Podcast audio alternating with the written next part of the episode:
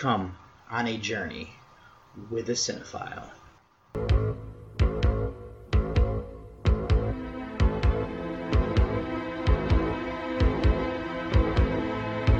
Wake up, sucker. We're thieves and we're bad guys. That's exactly what we are.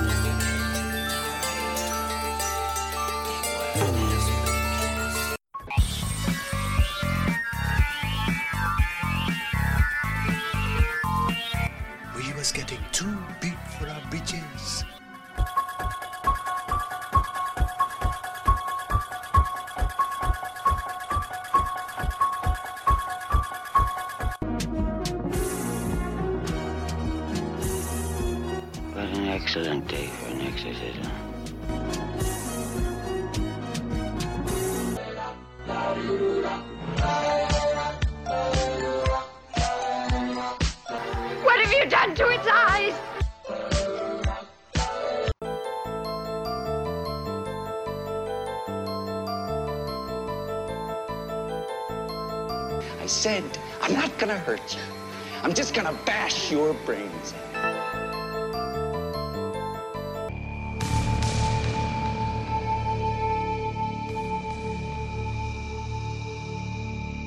What's your favorite scary movie?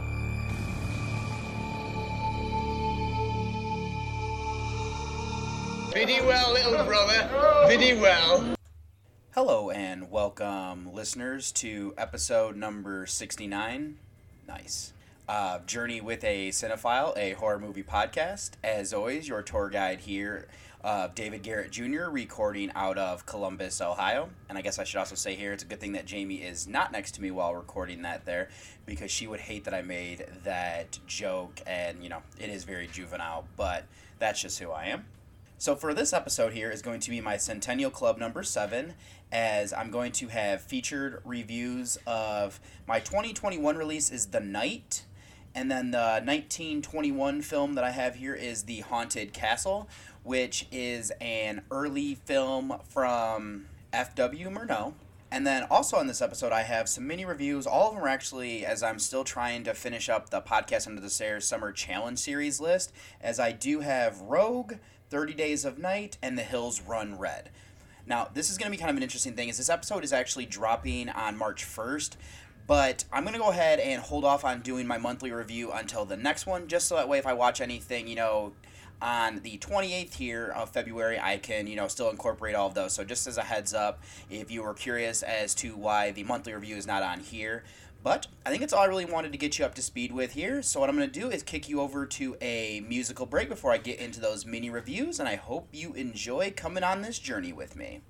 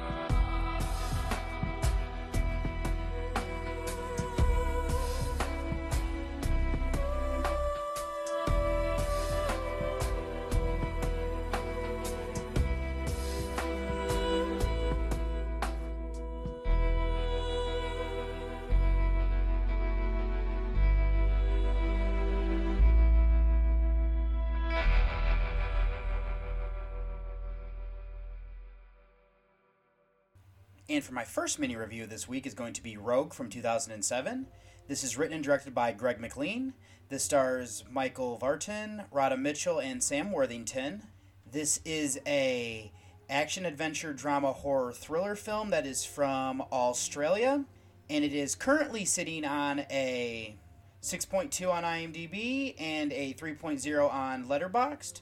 With our synopsis here being an American journalist on assignment in the Australian outback encounters a man eating crocodile while trapped on a rapidly flooding mud island. Now, this is a movie that I actually didn't hear about until my sister recommended it. I'm not sure the reason why she did, but I'm assuming it was one of the actors or actresses in the movie, and she was going down a list of the films they had been in. Regardless, I enjoyed this after my initial viewing, and it's probably been about 10 years since my last viewing.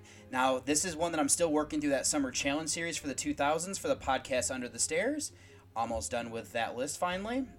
Now, what I'm going to say here is this movie is fun. It's really a popcorn movie that there isn't really a whole lot of social commentary or anything of necessarily of substance, but we do have a group of characters that I'm interested in with a situation that I also dug what works for me in this movie's favor here is that there is some reality that could be, you know, with what we get here.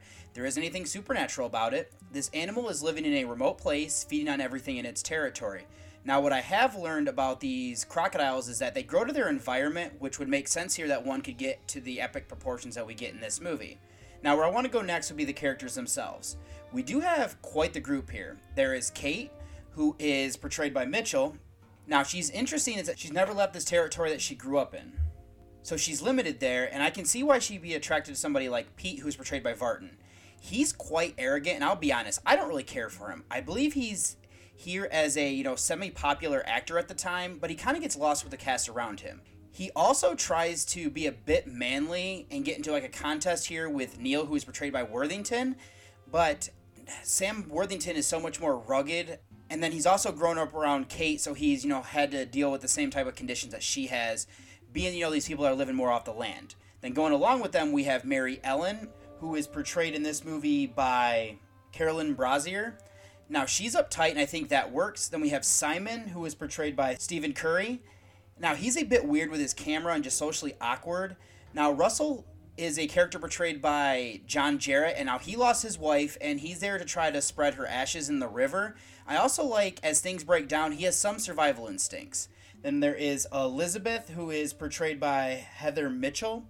Now, she seems to have battled cancer and is just living life, not expecting every day to be, you know, promised to her.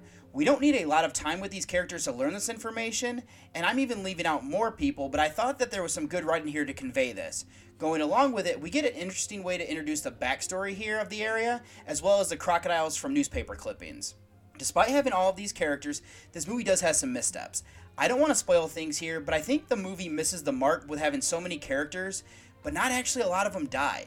The movie really does seem to fall apart a bit later into it. I do wonder how much of this could be that they were limited what they could do with the crocodile and killing people. It's almost like maybe cut down on some of the characters if that's going to be the case, in my opinion. Speaking of the deaths, I want to shift this over to the effects. Now, we do get some practical ones. There is this animatronic crocodile used here, which I'm a fan of. I'm assuming for more of the close up shots, that's what that was used there. I do like that we have the writer director of McLean here who knows how these animals act. Now, he is Australian, which that does make a lot of sense when looking at his filmography, and it does just feel like an Australian movie for sure. Now, there's also some CGI with the croc here that works sometimes, and other times it didn't necessarily hold up for me. Regardless, I think that the cinematography was well done and the effects are more on the positive than the negative.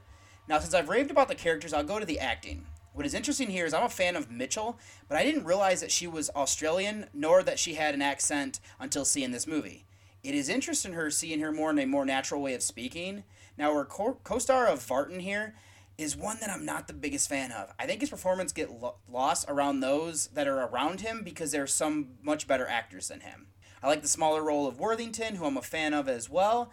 Brazier, Curry. There is also Celia Ireland, Mitchell, and then the rest of the cast are solid in what they bring. I also just wanted to point out I love that we have the supporting role from John Jarratt, who's another actor that I'm a fan of, and we also get a young Mia Wasikowska, which I didn't realize until sitting down to see this, you know, this time around. But and then in conclusion here, I think this is a fun movie. You shouldn't come in expecting too much as this isn't a movie that has much depth. It is a solid nature run amok creature feature that, you know, has some basis in reality. I think we have a group of characters that we learn enough to worry about, and then most of the acting is good to go along with it. The practical effects are solid, and most of the CGI is as well. Aside from that, the cinematography works, as is the soundtrack that we get here. Overall, I'd say this is an above average movie, and if you like these types, I would definitely give this one a go. So, my rating here from Rogue for 2007 is a 7 out of 10. And the second movie I have for you is 30 Days of Night. This is directed by David Slade. It is co written amongst the screenplay by Steve Niles, Stuart Beattie, and Brian Nelson. And then this is from the comic that was co written between Steve Niles and Ben Templesmith. This is from 2007. It stars Josh Hartnett, Melissa George, and Danny Huston.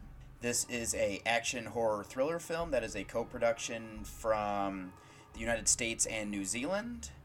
It is currently sitting on a 6.6 on IMDb and a 3.1 on Letterboxd, with our synopsis here being after an Alaskan town is plunged into darkness for a month, it is attacked by a bloodthirsty gang of vampires. Now, this is a movie that I remember seeing in theaters while I was in college. A group of us went, and I was really excited because I thought it had a great premise. It is one that I've seen at least one more time since then, but it hadn't been some time, you know, between this viewing and that last one. This would be the first time that I'm, you know, watching it with a critical eye as part of the Summer Challenge series for the 2000s, thanks to the podcast Under the Stairs. Now, where I want to start my analysis here is that I have read Volume 1 of the graphic novel, which is pretty much this whole movie here. Now, I'm not going to do a full out comparison because, to be honest, they're pretty different from each other. What I will say, though, is I like what the movie did with where they took some set pieces and shots to incorporate into this movie from the graphic novel, which looks good. Now, as I said, the stories are pretty different, though. Now, where I want to go next would be the concept, which I still love. The vampire lore that we are getting here is the fact that vampires will die if they go into the sun. Having them attack a town like Barrow, Alaska, where it's actually engulfed in something like 60 some odd days and night is terrifying. These vampires are interesting as well. They are dressed up in fancier clothes than you would expect, but they don't feel that since, you know, the cold is a non factor for them. They are given their own language for the movie, which I love. Now, despite how they are dressed, they're pretty feral, which I don't mind either. Now, there does seem to be some CGI with making them look how they do, as there's just something off about their faces, but their teeth are razors and they screech in animal like ways. I also like that they don't want the people of Barrow to, you know, be turned into one of their kind. This does reveal how they can be defeated, which I like as well. Now, shifting over to the survivors, I like how desperate the, and how we can see the human spirit drives a lot of this. Now, we have Eben, who is portrayed by Josh Hartnett is a cop, so he's you know trying to do what's best for the people of this town. Now his wife of Stella, who is portrayed by Melissa George, used to live there, so she has a relationship with them as well. Then there is Bo, who is portrayed by Mark Boone Jr. He feels like he's treated unfairly, but it almost seems like it's just an act because this is some ways where he, you know, is being incorporated into the town as he gets a ticket from the moment we first see him, and it also kind of alludes to something that happens later in the movie like I said, he does like to be included and he puts his life on the line when he has to as well. And I really like this idea that something we've seen since the beginning of American cinema where, you know, that human spirit can't just be stopped and will do whatever it can to try to survive. What I do have issues with here, though, is some of the story. Now, the graphic novel, Eben and Stella are still together and she is a deputy. This movie, for whatever reason, decides to have them split up, and she is living in Anchorage, and then trying to, you know, drive the emotion through them working things out through, during this ordeal. I really don't care about it though, and there just seems to be much bigger issues than their you know kind of relationship. It does make for awkward things when Eben's younger brother of Jake or others call it out that they're married, but you know having issues. The graphic novel has a great opening and closing images with the sunrise that I think is just much more effective in my opinion. There's this interesting thing that happens during the climax, as I was saying with the desperation driving things, along with the lack of food and water, a difficult decision needs to be made. The vampires are driving this as they're working on a cover up. There's this great line from the vampire of Marlowe, who's portrayed by Danny Huston, about they've done so much work to hide that they're real and that they're just, you know, things of like legend, that they need to kill all the potential survivors and fix what they've done here. It does make for an interesting final showdown that I did enjoy. Now, what I want to go to next would be the acting. I like Hartnett, and I don't think he's a strong actor. For him, I think he has a good look for more of the teen films that he was in. Now, he's fine here. there's just nothing really to write home about there personally. Now, I do like George as an actress, especially since she has, you know, done quite a bit in genre. She is fine here, but not her best performance. It works for what the movie needs. And then huston is someone, though, that I, I really like as well. He has a presence about him, especially as his lead vampire. If I did have a complaint, I just want more. Another one is Ben Foster. I wish he was in this movie more, as he's just great, underrated actor who I wish also, you know, was in more movies. Boone was solid along with the rest of the cast, especially those playing vampires. What was shocking here is that we have Manu Bennett. I've only seen him in more rough and stronger roles, where here he's playing a character that is pretty weak and depressed, so it was kind of a different thing that I was. I thought he did a pretty solid job with that. Now, what I really want to go to next would be the effects, and I'm gonna go through, you know, the setting here as well. I love how cold this movie feels. Even though they didn't film it in Alaska, it feels like we were there. They did have some snow that was used, and that probably helps. Now, I'm not a fan of the CGI snow that we get to kind of blur the camera. I understand why it's there, and this is kind of going back to, to doing shots from the graphic novel. It just didn't work how they wanted it for me. Now, the blood we get is good. They seem limited on what the vampires can do for their attacks, but I like the animalistic way that they look. It does seem like they waste a lot of blood, though, from what they do. Now we get more of a variety of the kills from the humans to the vampires. There is some CGI here that I didn't always love, but aside from that, I'll go back that you know they do take some shots from the graphic novel, which I did enjoy that for the most part. Now that does help with the cinematography, which was good. So then, in conclusion, here I really just enjoy this movie. Still, I think there's a great concept with a monster that we all know about. It isn't something you would think of, but this would be a terrifying position to be in. Like the vampires that we get, the lore of the movie that it introduces there, but then to be honest, if anything, I want more than what we get. The effects, both the practical and CGI, are solid for the most part, with some minor issues. The sound design helps to build tension, and the soundtrack is fine. I don't think the acting of most of the humans is that strong, but I really like Huston and the vampires. With that said, I think this is a fun popcorn vampire film. I would say that this is an above average movie for me, just missing out on some of the elements to go in that good range. So my rating for 30 Days of Night is a 7.5 out of 10. And then the last mini review for this week is going to be The Hills Run Red. This is from 2009. This is directed by Dave Parker. It comes from the teleplay from David J. Schow. This is also from the original screenplay by John Dombrow, and then the story is from John Carcetti. This is starring Sophia Monk, Ted Hilgenbrink, and William Sadler.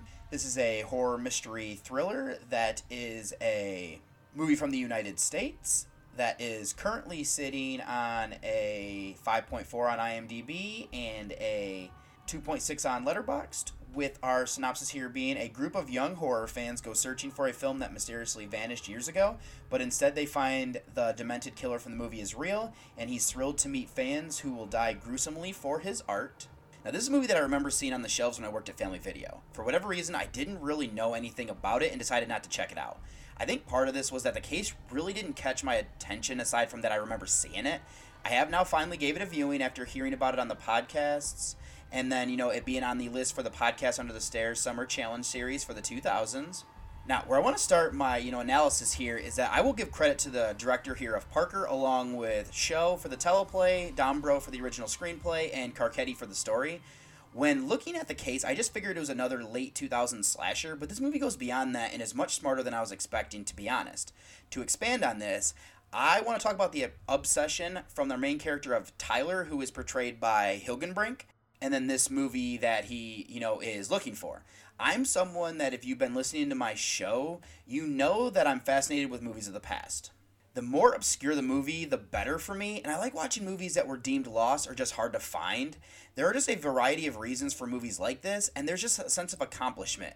Now, Tyler takes this farther. He needs to feel that validation, and for him, he's doing something no one else can it isn't that different from Concannon, and he's just determined to make art, and we see the things unfold here. His madness isn't just that much different from Tyler, they're just focusing on different things. Then there is this urban legend of Babyface.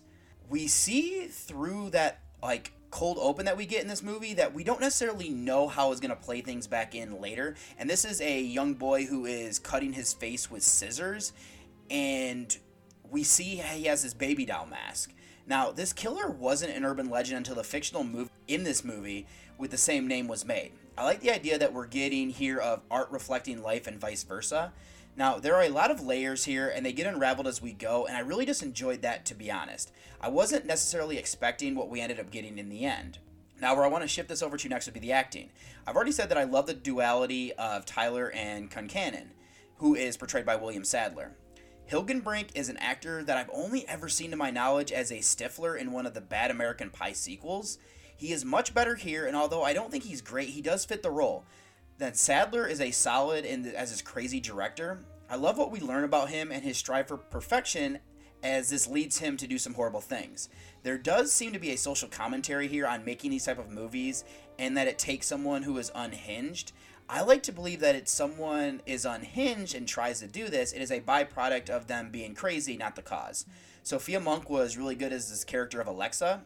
I've never been overly impressed with her either, but this one might be one of her best performances that I've seen from the movies that I've seen that she's been in. We also get to see her nude quite a bit, so you know there is that. And then we also have Janet Montgomery as well as Alex Wyndham. They're both solid. I know the former from the show of Entourage, where I developed a crush on her. I think her as Serena and then him as Lalo are both horrible as they end up hooking up with each other since, you know, he's Tyler's best friend.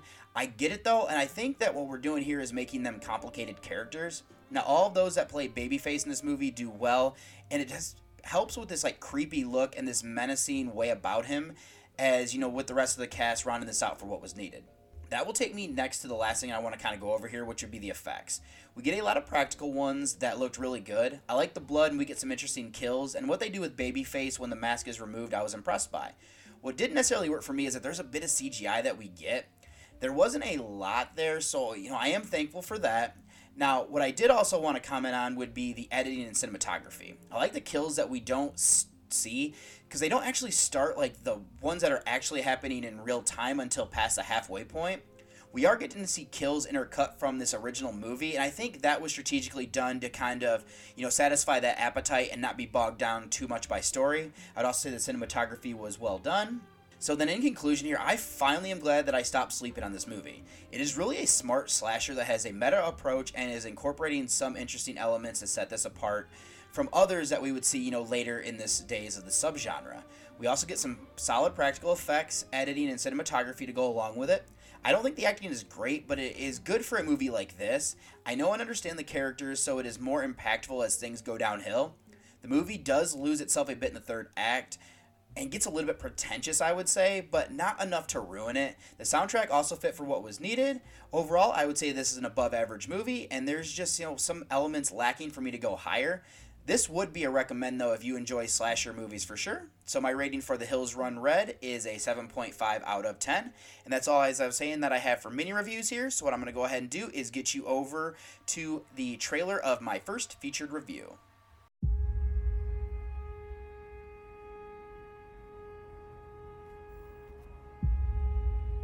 نمیخوای بریم یه جا شلوغ‌تر؟ بریم همینجا دیگه فرقی نمیکنه که Welcome to the Hotel Normandy. How many nights will you be staying? Just one.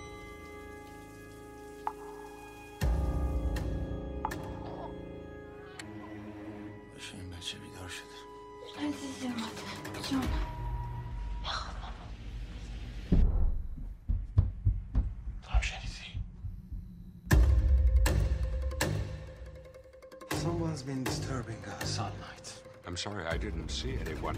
Excuse me. Hello? چیه؟ Are you lost? اصلا نمیفهمم من چطور میشه تو الان کجا بودی؟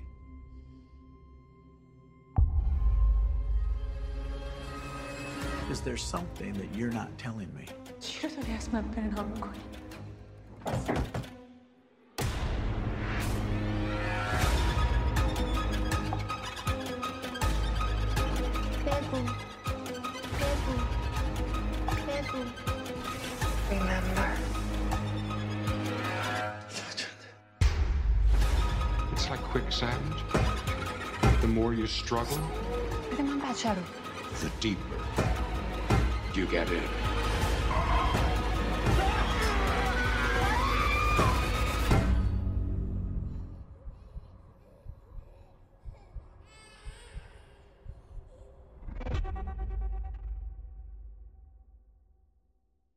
And for my first feature review is going to be The Night from 2020.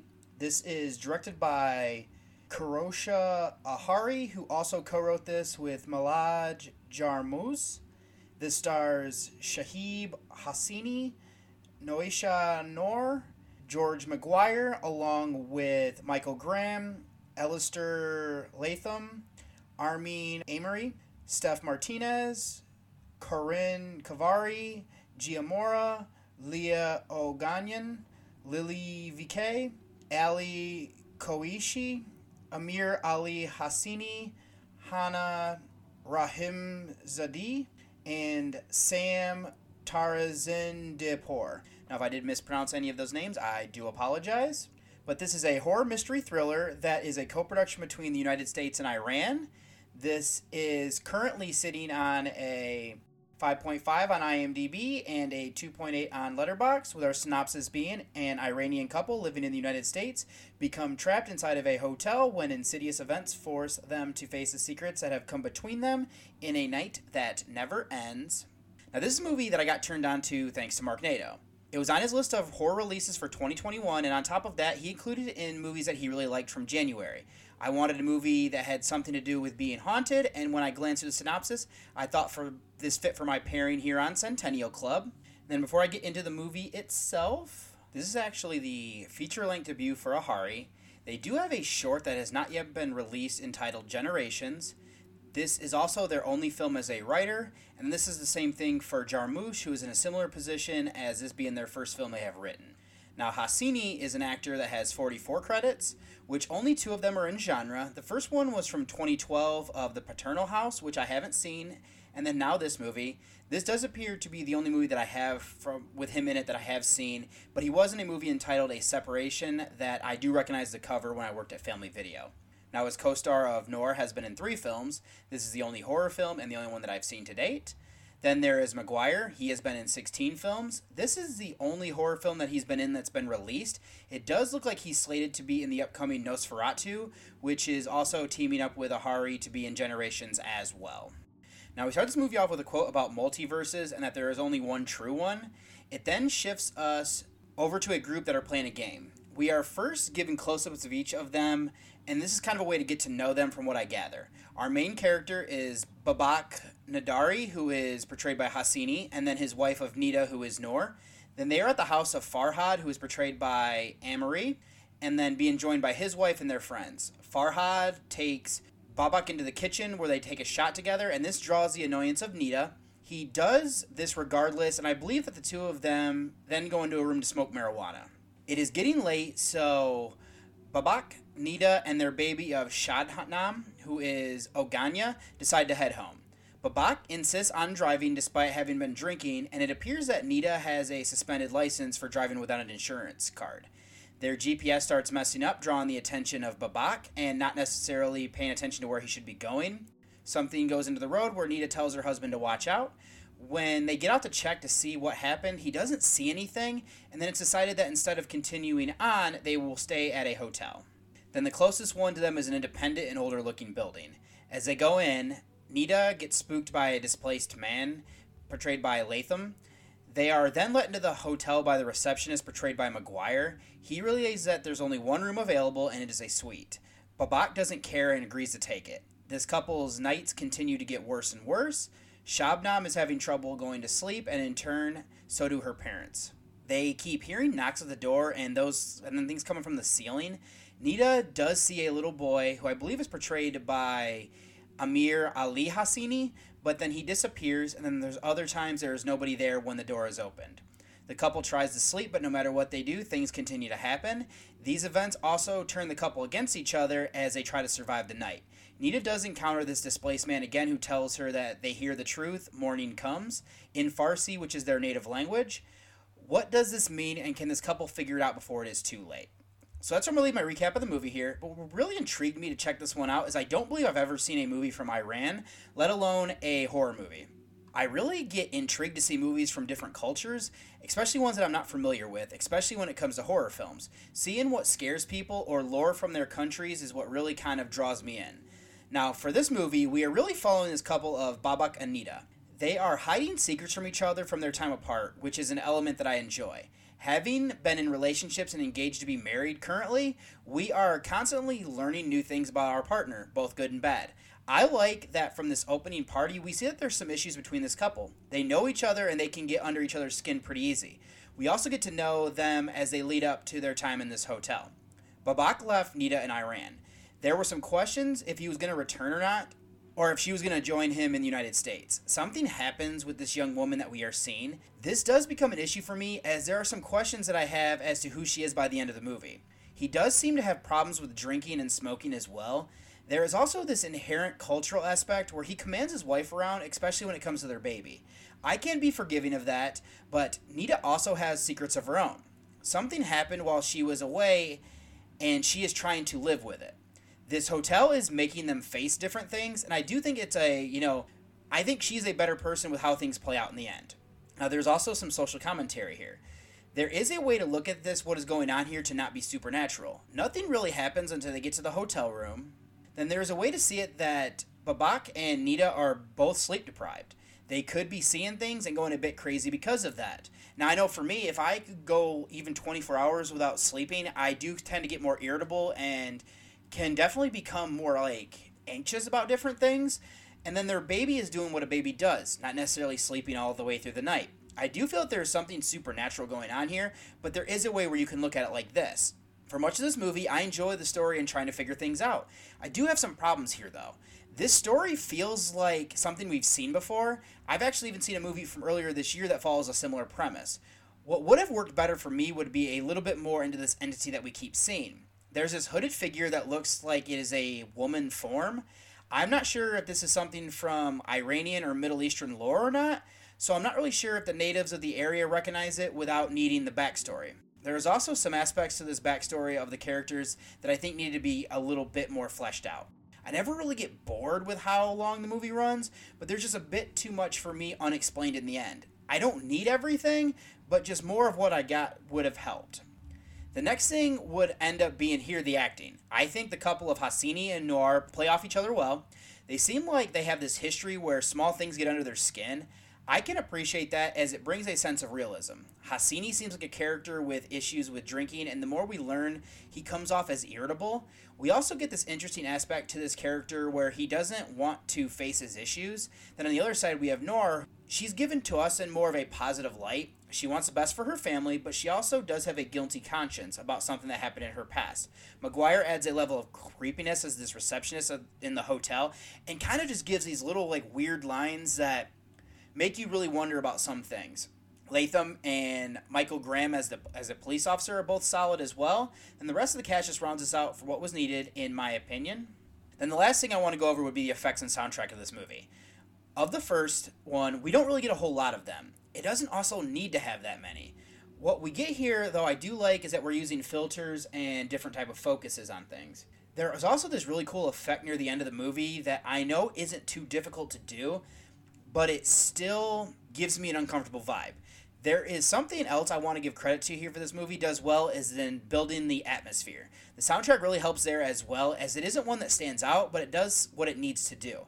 I also think that the sound design with this like baby crying and a child calling out from different rooms or the banging on, you know, like the walls, the door and like the, the floor and ceiling, everything like that, that all works.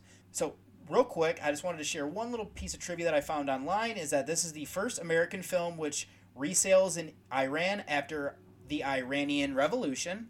So, in conclusion, here, I enjoyed most of what this movie was doing. There is a good atmosphere here with a possible haunted hotel where these characters are faced with secrets from their past. The acting is really good, and I think that is one of the strongest parts. I like the potential commentary as these newer parents and what the lack of sleep can do. The effect, soundtrack, and design there do help with building what is needed. I do feel that there are some things that aren't explored here that hurt the final product for me, and I would say this is an above average movie, just lacking a few things for me to go any higher. So my rating here for the night is a 7 out of 10. So what I'm going to go ahead and do is I'm not going to do a spoiler section. I don't really feel like there's enough for me to kind of delve into because we don't get enough of that type of stuff here in the movie. So I am going to go ahead and get you over to the trailer of my second featured review.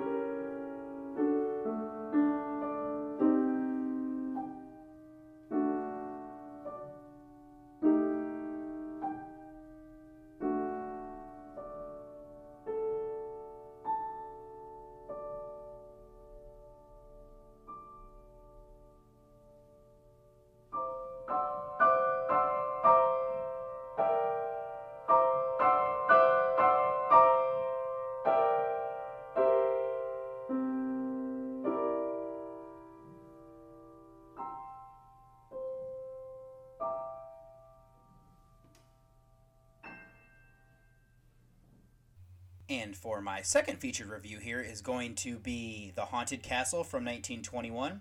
This goes by the original title of Schloss Vogendold, and this is directed by F.W. Murnau. This comes from the novel from Rudolf Stratz. This is the adaptation from Carl Mayer. This stars Arnold Koroff, Lulu Kaiser Koroff, and then Lothar Mehnert.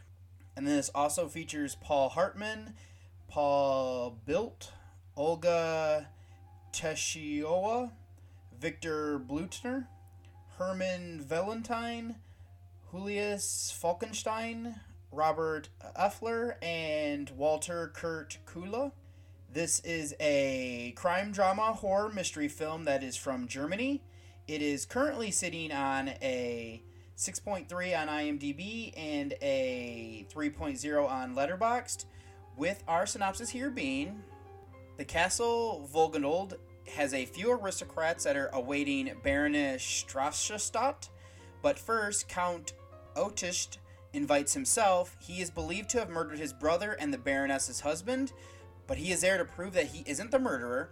Now, this is a movie that I'll be honest, I had never heard of until I was looking through Letterboxd for horror movies that were released in 1921 here for the Centennial Club episodes and that is, you know, why I am covering this movie. What is interesting here is that I recognize the name of the director Murnau from Nosferatu, and then the writer of Mayer is another one that I feel I've seen some of his movies from him. So with that, let me get over to that featured notes of these players here, where we have F.W. Murnau or Frederick Wilhelm has directed 22 films. Of those, five are considered to be horror. The first is a lost film by the name of The Head of Janus from 1920. Then there is Desire from the same year as this movie. It is on my list to see, but I haven't figured out if it is available or if it's one of those lost ones or not as of yet. But you could be seeing that featured here in the near future. He then, of course, did Nosferatu and Faust. Now, I've only ever seen his famous vampire film, and you know this one here for review. Then the writer of Mayer is one that I was familiar with, as he does have 28 films that he wrote. Of them, three are horror, and now I've seen them all. The first one is one of my favorites of all time with the Cabinet of Dr. Caligari. Then the other one is Genuine, The Tragedy of a Vampire, along with this one here. All three of these had been featured on the podcast as now part of the Centennial Club. The writer of the novel Stratz has three adaptations of his work to film. This is the only one that was in horror, though. And then one of our stars here of Arnold Koroff has appeared in 38 films. This is his first in genre, and he did appear with Fay Wray in Black Moon along with Jack Holt from 1934. I haven't seen that one or any of his other movies, unfortunately. And then I'm assuming that Lulu Kaiser Koroff was his wife, and this is the only movie she ever did. And then as for Mehnert, he was only in two movies. This is the only horror film. I haven't seen the other one, but it looks to be an adventure film with wild animals called Allen im Irrwald. So then to get into this one, it is pretty much solely taking place in the castle Vogelold, where we have Schlosser von Vogenschari, not pronouncing that right at all, and this is Arnold Koroff, along with his wife of Senta, who is Kaiser Koroff. Now they're having people over for a hunt. The problem though becomes that the weather is not allowing them to go. The people are all staying inside hoping that it'll clear. Things get awkward though when Graf Johann Ocht arrives. This appears to create some buzz as his former sister-in-law of the Baronin Schafferstadt, who is portrayed by Tishuawa, is coming soon with her new husband, the Baron Schafferstadt, who is portrayed by Bildt. The scandal here in and the gossip is that Count Oste murdered his brother, and then von Vogelschrey informs him who is coming, and then the Count declines to leave. He is determined to prove that he isn't the killer. When the Baronin and her husband arrive, she is quite upset to learn that Count Ostedt is there. The only solace she finds is that his other brother and her former brother-in-law of Der Pater Faramund, who is Blutner, is coming up from Rome. He is a priest there, and none of them have seen him in some time. The following day, the weather clears briefly, allowing all the men besides the Count to go for the hunt. It is cut short, though, when it rains again, and this is when the Count actually leaves. In his absence, Pater arrives. He seeks out his former sister in law to talk to her about what happened to her former husband, Graf Peter Paul, who is portrayed by Hartmann. The house gets quite nervous, though, when he locks himself in his room and doesn't answer when they call on him. It is even more shocking to what they find when they open the room. With his disappearance and the return of Count Osta, Can they get to the bottom of what is happening here, or will the Count also be blamed for what happened to his other brother as well as to Peter?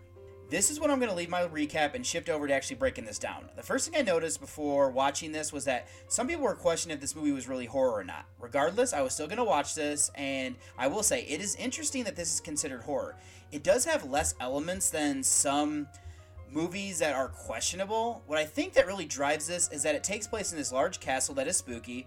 Dara Faramund disappears, and then there is also this murder mystery that we're trying to get to the bottom of. It really is, you know, a different time as well that it came out in. Now, where I really want to go next with the care of Count Oshta. This movie really does a good job at establishing that no one likes him. It is revealed that he's going to be there, and the gossip starts. This works for us to be filled in what they think about him. We know that his former sister in law believes him to be the murderer. He is portrayed to be a jerk in the beginning, and no one wants him there, yet he's still going to make their lives hell by staying. In his defense, though, his name has been dragged through the mud for some years now without really any evidence aside that he is accused and he has the best motive. With how things play out here, it really is in the vein of what would become to known as Hitchcockian, and it is based off a serial novel, which that does make sense there, as to a lot of Hitchcock films do kind of get based off similar things. Now, next, I want to go to the setting. As I was alluding to, as to what put this movie in the horror genre, it would have to be mostly for the atmosphere. We get this gothic vibe of that. It is interesting that this movie is from Germany, but it isn't really leaning into the German expressionism that was really popular at this time. It is much more grounded in reality, and then when Faramund disappears, it makes it creepier. There could be this logical explanation that could happen here, but it doesn't change the fact. There is also the subplot that the Count Oshta has studied the way of the prophecy from India, and he predicts that there, you know, will be shots fired for the hunt. He then gets cryptic that there could be more than one as well. This, along with that story, does make it hold my interest. I do hate to say this though, I did find this film to be a bit boring. A big part of this, I'm assuming, is that it's early cinema. This being one of the earlier murder mysteries, they don't really have to be different or build on the stories in any other way because this is, you know, an earlier one than where they don't have to kind of, you know, throw as many swerves at us. There is this interesting twist to this that I'll be honest, I didn't see coming.